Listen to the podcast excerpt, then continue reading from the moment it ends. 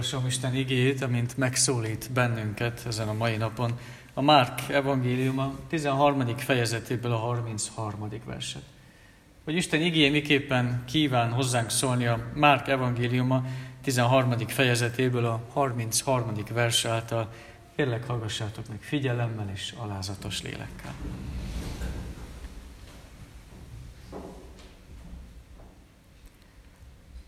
Vigyázzatok, legyetek éberek, és imádkozzatok, mert nem tudjátok, mikor jön el az az idő. Vigyázzatok, legyetek éberek, és imádkozzatok, mert nem tudjátok, mikor jön el az az idő.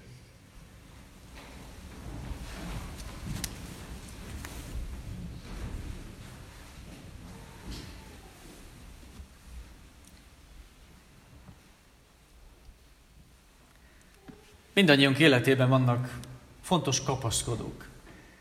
Mindannyiunk életében vannak fontos kapaszkodók, amik, hogyha baj van, vagy hogyha valamilyen nehézség ér, akkor tudjuk, hogy van hova nyúljunk, van ahonnan segítséget kapjunk és találjunk.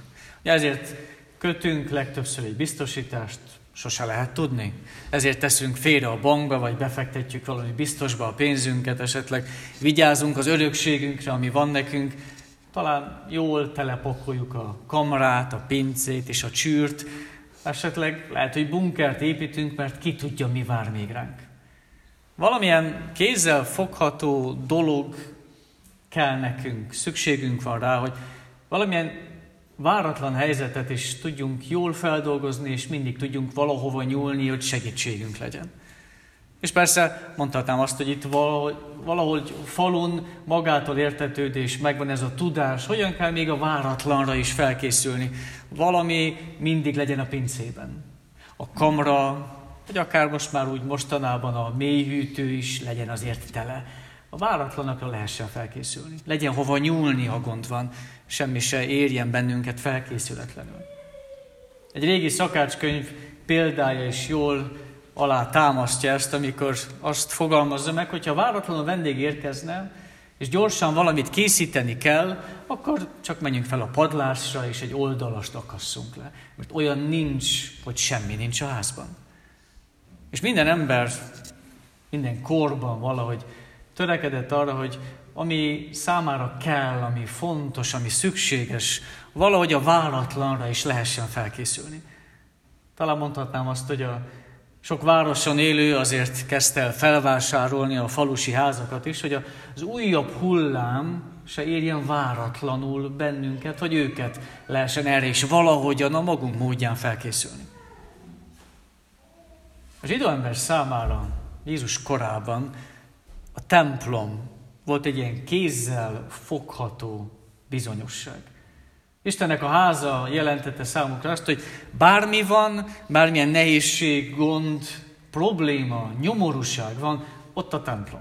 Oda mehetünk. Az számunkra egy mencsvár, oda lehet menekülni, az egy védelem. Igaz, hogy többször gond volt, és akár le is rombolták a templomot, de mindig újraépült egészen Jézus koráig. Újjá épült, és valahogy ez az épület az időember számára jelezte azt, hogy Isten minden körülmény között velük van, és vigyázz rájuk. Ha gond van, oda lehet menni. Ez volt számukra a mencsvár. És Jézus pedig ebben a fejezetben, a 13. fejezetben pont arról beszél, így meg is áll a legelején a templommal szemben, és mondja a tanítványoknak, hogy kő kövön nem fog maradni ebből a templomból. Elpusztul, nem lesz. A földdel lesz egyenlővé téve. És a, az akkori ember akkor zsidó ember számára az azt jelentette, hogy az egyedüli kézzel fogható bástyájuk az eltűnik. Ez körülbelül olyan lenne, mint hogyha nyugodtan és örömmel nyitná ki a háziasszony a kamrát, mert tudja, hogy mit tett el, és kinyitja, és tiszta üres. És nincs benne semmi. Minden üveg, minden zakuszka, minden íz eltűnt, nincs. Vagy akár olyan, mint amikor valaki nyugodtan, nyugodt lélekkel lemegy a pincébe, mert tudja, hogy meg van pakolva mindennel, ami kell, és minden eltűnt. Minden krumpli, minden alma, minden, ami fontos, ami kell, hogy előre lehessen tervezni, eltűnt, üres, nincs. Mélyütőben csak jégkockák vannak, a bankszámla üres, A csűrben csak egy-két bála az, ami árválkodik, és amit félretettünk, ami számunkra kézzel fogható biztonság volt, az, az nincs. Persze, hogy megijedünk, hogy a tanítványok is megijedtek, mikor Jézus szembeáll a templomban, és azt mondja, hogy ez el fog tűnni, nem lesz. Nem kapaszkodhattok bele. És az első logikus kérdése a tanítványnak az volt, hogy mikor, mikor lesz meg mindez? Nem kételkedtek Jézus szavaiban, nem mondták, hogy jó, hát persze, nézd csak meg, hát hatalmas, nem tűnhet ez el. Igaz, rámutatott az egyik, hogy nézd csak meg, milyen hatalmas kövek és milyen hatalmas épület, jelezve, hogy hát ezt azért nem lehet csak úgy elpusztítani. És mégis valahogy hinni akartak Jézusnak, mert ha ő mondja, akkor nem akárki mondja. Egy erős jelzés volt mindenképpen Jézus számára, hogy semmi sem örök az egy igaz örök Istenen kívül, még az ő háza sem. És ezt valahogy tudjuk, ezt mi magunk is tudjuk, de, de sokszor elfelejtjük. Már kicsi kortól kezdve valahogy próbáljuk megszokni azt, most uh, itt van, de azért csak példaként elmondom, a Ágoston három éves fiam is most próbálkozik azzal a gondolatot valahogy megszokni, hogy vannak dolgok, amik nem javíthatóak.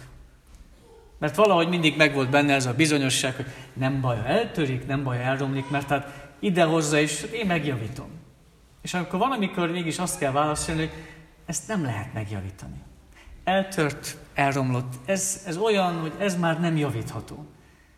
És hogy, hogy látszik a, a feldolgozás benne, hogy van olyan, amit nem lehet megjavítani. Ezt nem olyan könnyebb beleszokni, de talán még felnőttem sem tudunk mindig megküzdeni ezzel a gondolattal, hogy ennek annyi, kész, vége, elromlott. Sőt, ha egy kicsit tovább megyünk, akkor nyugodtan mondhatjuk, hogy mi sem vagyunk kivételek ebben. De ez az egész világ egyetem sem kivétel abban, hogy egyszer vége lesz. Hogy Jézus az ő visszajövetelével elhozza ennek a világnak a végét is. A körülöttünk lévő dolgok mulandósága, a magunk mulandósága az mind ezt jelzi. És valahogy ez ellen akarunk küzdeni. Ezért akarunk kapaszkodni valamibe, hogy érezzük azt, hogy nem tűnnek csak úgy el a dolgok, valami azért csak megmarad.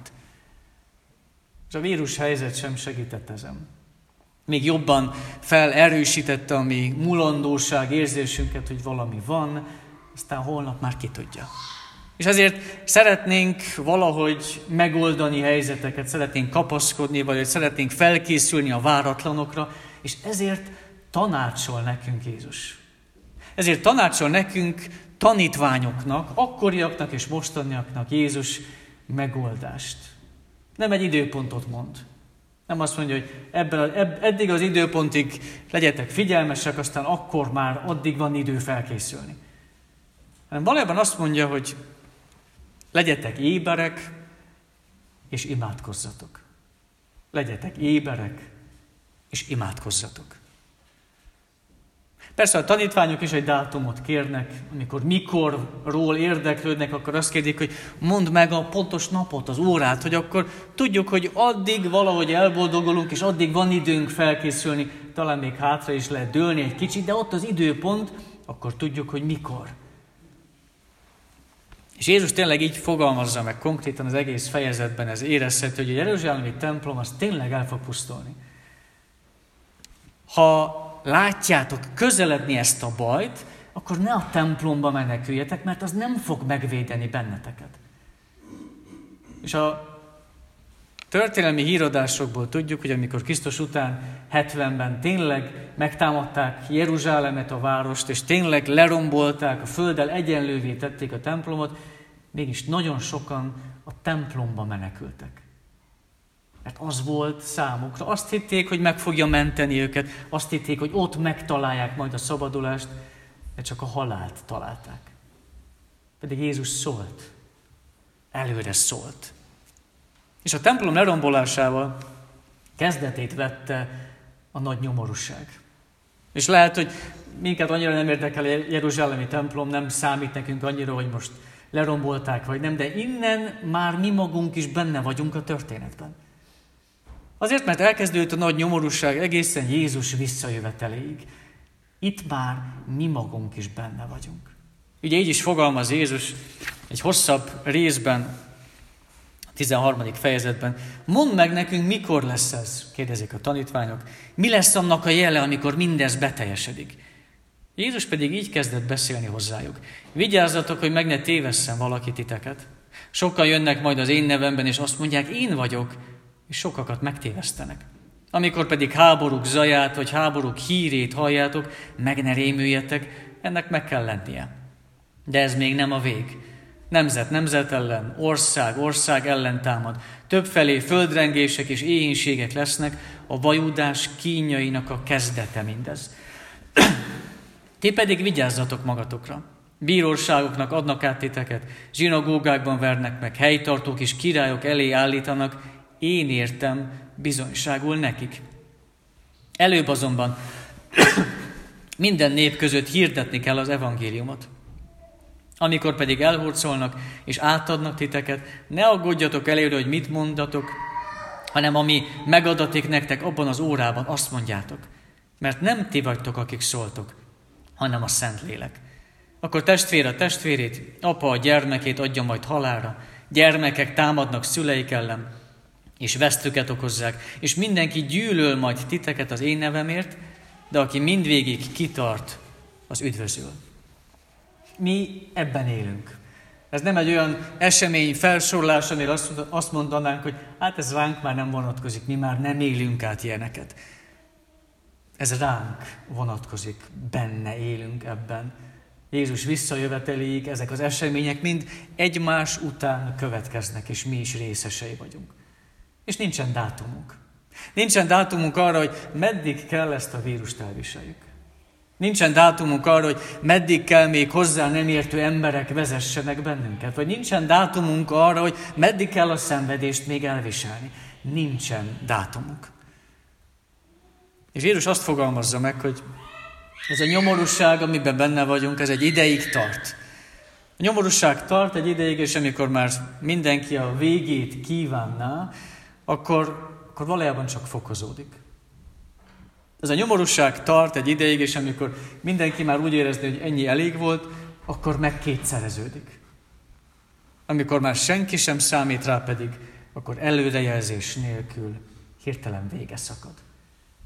Ez az, amikor visszaérkezik maga Krisztus. Kapsz, nyugodtan kapaszkodhatunk görcsösen, ami saját dolgainkba, vagy kereshetünk valamilyen dátumot, ami kapaszkodó lehet nekünk, de Jézus inkább mást ajánl. Azt mondja, hogy legyünk éberek, és imádkozzunk. Hogy ne az időpontot, hanem az időpontig való helytállás legyen az, ami számunkra igazán fontos. Helytállásról szól Jézus, mert ha nem tudunk helytállni, akkor megtévesztenek. Ha nem tudunk helytállni, akkor nem tudunk kitartani mindvégig. És elég csak körbenéznünk ebben a világban, és látjuk azt, hogy tényleg annyi minden próbál bennünket megtéveszteni. Hogy én vagyok a legfontosabb. Annyi minden próbál megtéveszteni, és próbálja elhitetni velünk azt, hogy ami van nekem, az csak nekem elég, ne gondoljak másra. Annyi minden próbál megtéveszteni és elhitetni azt, hogy én tudok csak igazi örömet adni neked. Engem vegyél meg, és szabad leszel. Ez a világ sokszor megtéveszt bennünket, hogy csak ez az egy élet van. Éljük ki, és éljük meg minden vágyunkat. Ez a világ sokszor megtéveszteni akar, hogy csak az számít, amit itt látunk, gyűjtsünk minél többet, és minél többet halmozzunk fel. A megtévesztés az működik. És ha nem vagyunk éberek, akkor nagyon könnyen elhisszük azt, hogy csak az számít, amit látunk. Csak az számít, ami a szemünk előtt van. Ha nem vagyunk éberek, akkor nem tudunk kitartani a végéig. És persze nem csak az éberséget ajánlja számunkra Jézus, hanem azt mondja, hogy ahhoz, hogy ne tévesszenek meg, akár az előttünk lévő dolgok, akár mások is. Ahhoz, hogy tudjunk kitartani mindaddig, amíg Krisztus visszatér, addig imádkoznunk is kell. Azért is, mert így tudjuk igazán megismerni Istent, és így tudja Isten is kimondani ránk, hogy ismerlek téged. Azért is fontos az imádság, mert az imádsággal elismerem, hogy én Isten gyermeke vagyok. Hogy nem értek mindent. Nem tudok mindent jól elvégezni. Nem látok mindig jól. Sokszor rossz úton járok, de mégis keresem az Urat. Keresem az Istent. A nyomorúság, ami körbevesz, a nyomorúság, ami meghatározza a mi életünket, az nem fogadható el, és nem érthető meg imádság nélkül. Nem lehet a szenvedések és próbatételek közepette bízni Istenben, vagy bízni Istennek az ígéretében imádság nélkül. A jóra vagy a jobbra való várakozásunk és vágyakozásunk az teljesen hiába való és teljesen reménytelen imádság nélkül. Az igazságtalanságot, vagy akár a, a másik melletten élő embert nem tudom elfogadni imádság nélkül. Ezért kell ezt az egyetlen egy életet, ami számunkra adatott, éberen és imádkozva eltölteni. Erről szól a gazdag és Lázár története is, hogy vagy mennyire vesszük komolyan Jézusnak a szavait. Tényleg lekötnek bennünket a, a földi javak, amik előttünk vannak, vagy pedig van időnk a lelkünkre. Ebbe az egy életbe kell meghallanunk Jézusnak a figyelmeztetését. És mi még azt sem mondhatjuk, hogy ha majd valaki feltámad a halottak közül, akkor esetleg elgondolkodunk rajta, akkor esetleg meggyőzni, hogy Jézus tényleg komolyan beszélt, mert ő maga ezt megtette. Ő a halálból feltámadt, és meggyőzött bennünket. Meggyőzött bennünket arról, hogy vegyük komolyan, amit ő mond. Hogy Jézus visszajöveteleig legyünk éberek, imádkozzunk, hogy mindenünkkel belé a mi Urunk Jézus Krisztusba tudjunk kapaszkodni. Amen.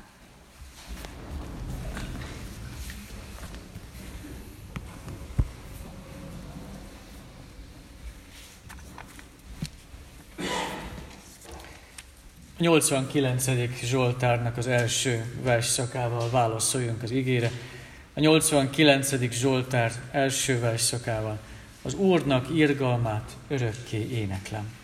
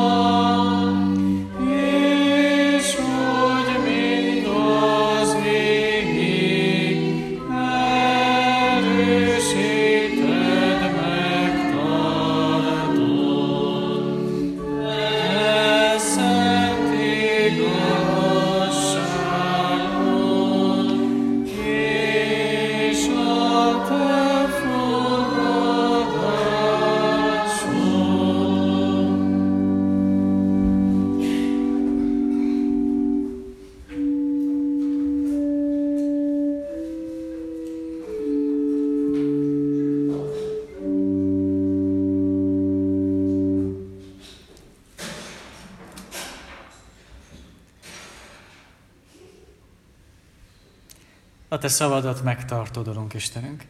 Ebben szeretnénk kapaszkodni, és ezt szeretnénk, hogyha a mi bizodalmunk lenne.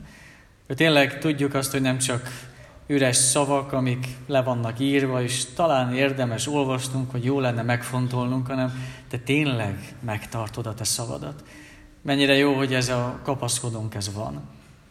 Persze, annyi minden másba is próbálunk kapaszkodni, akár még ebbe a házba is, ahova eljövünk alkalmanként de akár a körülöttünk lévő dolgokba és tárgyakba, ami úgy érezzük, hogy bizonyosságot és biztonságot ad nekünk. Adjad, hogy Te legyél számunkra az egyetlen bizonyosság. Tudjuk azt, hogy annyi minden mulandó, még mi magunk is, még ez a világ is. Vajon tényleg nem látjuk, hogy egyedül belét kapaszkodhatunk? Enged, hogy így tudjunk, így tudjuk látni magunkat, de így tudjunk odafordulni a másik ember felé is. Átadni számára a legfontosabbat.